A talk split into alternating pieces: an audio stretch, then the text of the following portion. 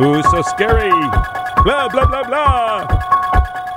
It's only a few weeks around the corner. And have I got haunted houses for you? Or Brian Kopp does.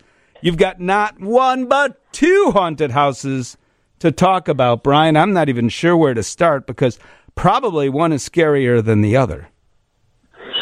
Well, I think that is up to the guest.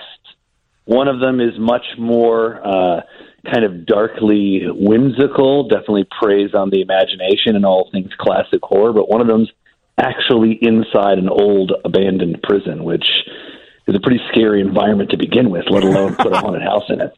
All right, let's save that abandoned prison for a moment. So let's talk about the other ha- haunted house first. Where is that at? It's in Schiller Park. It's uh, it's on River Road, right near Rosemont and the Convention Center. Okay, but it's not in the Rosemont Convention Center. That would be another activity altogether. And that would uh, be another activity altogether. Yes, yes. And uh, I'm looking for the street address here. We'll give that out before we're done. Tell me, you walk into that haunted house in Schiller Park, and what do you see? Well, the first thing you see is tasty food and delicious tiki drinks offered by Hale Kahiki Tiki Bar, Short Fuse Brewery, and Da Capo's Italian Eatery. Now, that doesn't sound um, That's scary. All in our midway before you enter. So if you need something to eat or a little liquid courage before you go to the haunted house. All right. And then you walk into the haunted house. What happens? Yeah. We have two seamless attractions that your ticket gets you access to. One of them is kind of a, a twisted, apocalyptic version of Chicago, filled with all sorts of little bits of Chicago history made terrifying. And then you make your way into the more whimsical Halloween town. And what, what is that like? Well, the Chicago one has uh, stuff like... Uh, Have you ever heard of the Dunning Asylum of Illinois Infamy? The what of what what? No, I haven't. So it's this pretty gruesome asylum, doesn't exist anymore, um, that was in Illinois, uh, where a lot of pretty twisted uh, things happened. So we kind of made our own version, the Dunning facility that you go through. Um, you make your way into twisted city street alleys, uh, an old meatpacking district, Uh, a dark, terrifying sewer where you will encounter, surprisingly, some clowns from an old circus that went out of business and its denizens escaped into the sewer to live their twisted lives. So these clowns, one of them clearly probably Paul Lisnick that you've hired to do this. These, these. They How come, did you know? I thought so. They come up from the sewer, you said? Is that is that right? That is where they've made their new home, yeah. Okay. It's the Outcast Carnival. And this sounds like it's really big. I, yeah, I mean, it, it's going to take you a good twenty, twenty-five minutes to walk through the whole thing. Now, I want to back up a step. Now, once you've walked through it, I mean, you said you can have uh, some libations at the tiki bar beforehand. Yeah, there's like and... a, a midway area where the line to get in is. So before you go into the haunted house, there's a space where you can, you know, hang out, get something to eat, grab a drink, interact with some of our characters outside, take pictures, stuff like that. Now, can you do that after you've gone through, or you must do it beforehand? You got to do it beforehand because you exit a different part of the building. You exit into a gift shop. Okay, of course.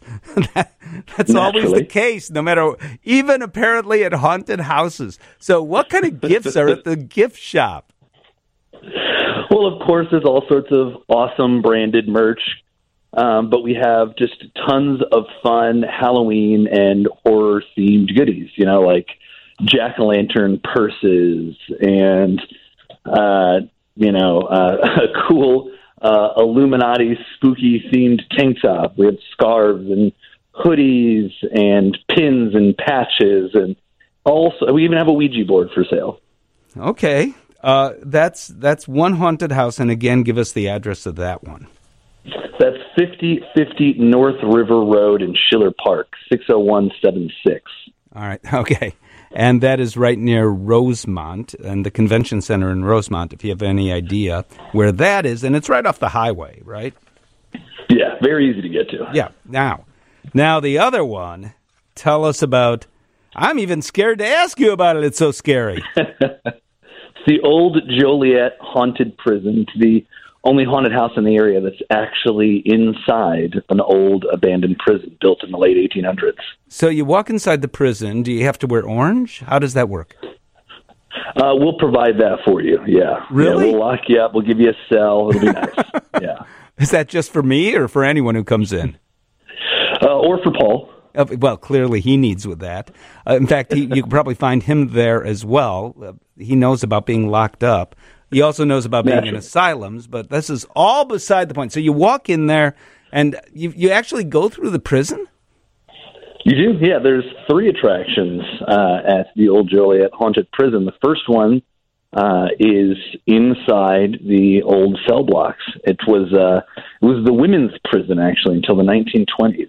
Oh, I didn't. Um, yeah, yeah. Originally, the women were confined to one floor across the street, like the main body of the old prison, and they were only allowed out one day a year. Hmm. Okay. Uh, it wasn't Halloween, though. Yeah. it it sounds... Now, what makes it so scary, aside from the fact that you're in a scary place in the first place? Well, we have a whole creepy story that we've put together and brought to life there. The idea being a twisted billionaire obsessed with the afterlife has chosen the old abandoned Joliet prison to make his paranormal research facility and see if he can unlock the secrets of the afterlife, which he does in a horrible, terrifying way that you can experience when you walk through that first attraction. I thought we have was... two more attractions out in the old prison yard that mm-hmm. are very different and very fun. One is a zombie laser tag. Explain what that is. Set up almost... It's like a video game, but in live action. You get this fun assault rifle laser tag gun, and you go through and you battle zombies in different themed out, almost like video game levels. Wow. Okay, that sounds cool. Very different. And then what's, Very different. what's the other one? The, th- the third one is the slaughterhouse, a disorienting chainsaw maze. This really does sound scary. Now, do people come in costumes for this stuff? or are you Oh, just... all the time. All the time. And uh, do they come in like a zombie costume and then they meet other zombies and you don't know which ones are which? Yes. It's like a little, uh, a fun little zombie meetup. Maybe it's a dating thing tonight. That's next year, huh? Now, uh, yeah, exactly. There is food. I'm all about the food, no matter where it happens to be. So there are food trucks there? There sure is. Yep. Um, uh, also, uh, similar to the one that we have in Schiller Parks by the The same wonderful chef, Chef Jerry Navarro, Da Capo's. Um, great food, you know, like sausages, mac and cheese, chili mac, pasta. Um, and same thing, we have our own uh, bar, The Commissary, where you can get something to drink before you go into the show. And here you can also go back. You have a break between the attractions where you're back out that midway um, if you need a round two. Okay. And how much... does, aside from the food, which I assume is extra, the drinks are extra, but other than that, how much does this cost, either one of these? Tickets vary by night. It's cheaper to go on, like, a weekday or a Sunday than it would be on, say, you know, Saturday right before Halloween, because that's when everybody wants to go.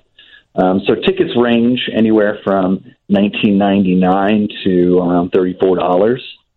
Um, we recommend you go online and buy your ticket in advance because it's time ticketing, and mm-hmm. time slots do sell out.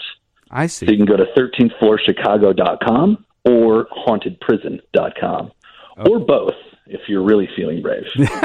So the thirteenth floor, is it the number one three, or is it spelled out thirteen? Yeah, one three T H. Go yeah. ahead. One three T H F L O O R Chicago. Dot com. Okay. Or the, what I have here is thirteenth floor dot com, thirteenth spelled out. T H I. You can go to thirteenth floor dot com. Okay. Um, that will that will bring you to like a splash page that shows all of our locations. We've got sixteen haunted houses across the country. Oh, my goodness. Okay. And then the other yeah. at Joliet Prison, what's the website for that one? That is haunted prison dot com. All right. Well, I'm I'm scared to talk any more about it. Uh, this is this sounds great though. It sounds like great fun, and you know the old Joliet prison has this allure about it and fascination that people have about it. I, I don't quite know why. So. Hmm? It's just a, it's, it's I think it, it totally makes sense. It's such a cool old building just to look at. Like, it's just kind of breathtaking and creepy to look at. But then to also know all the history, and just, I think there's a dark fascination knowing that, like, a lot of bad stuff went down in that building, and you can kind of feel it. Really? Well, okay. I'm I'm kind of getting the shivers here. Ryan? That is my job. Thank you very much. I appreciate talking to you. Happy Halloween. Happy Halloween.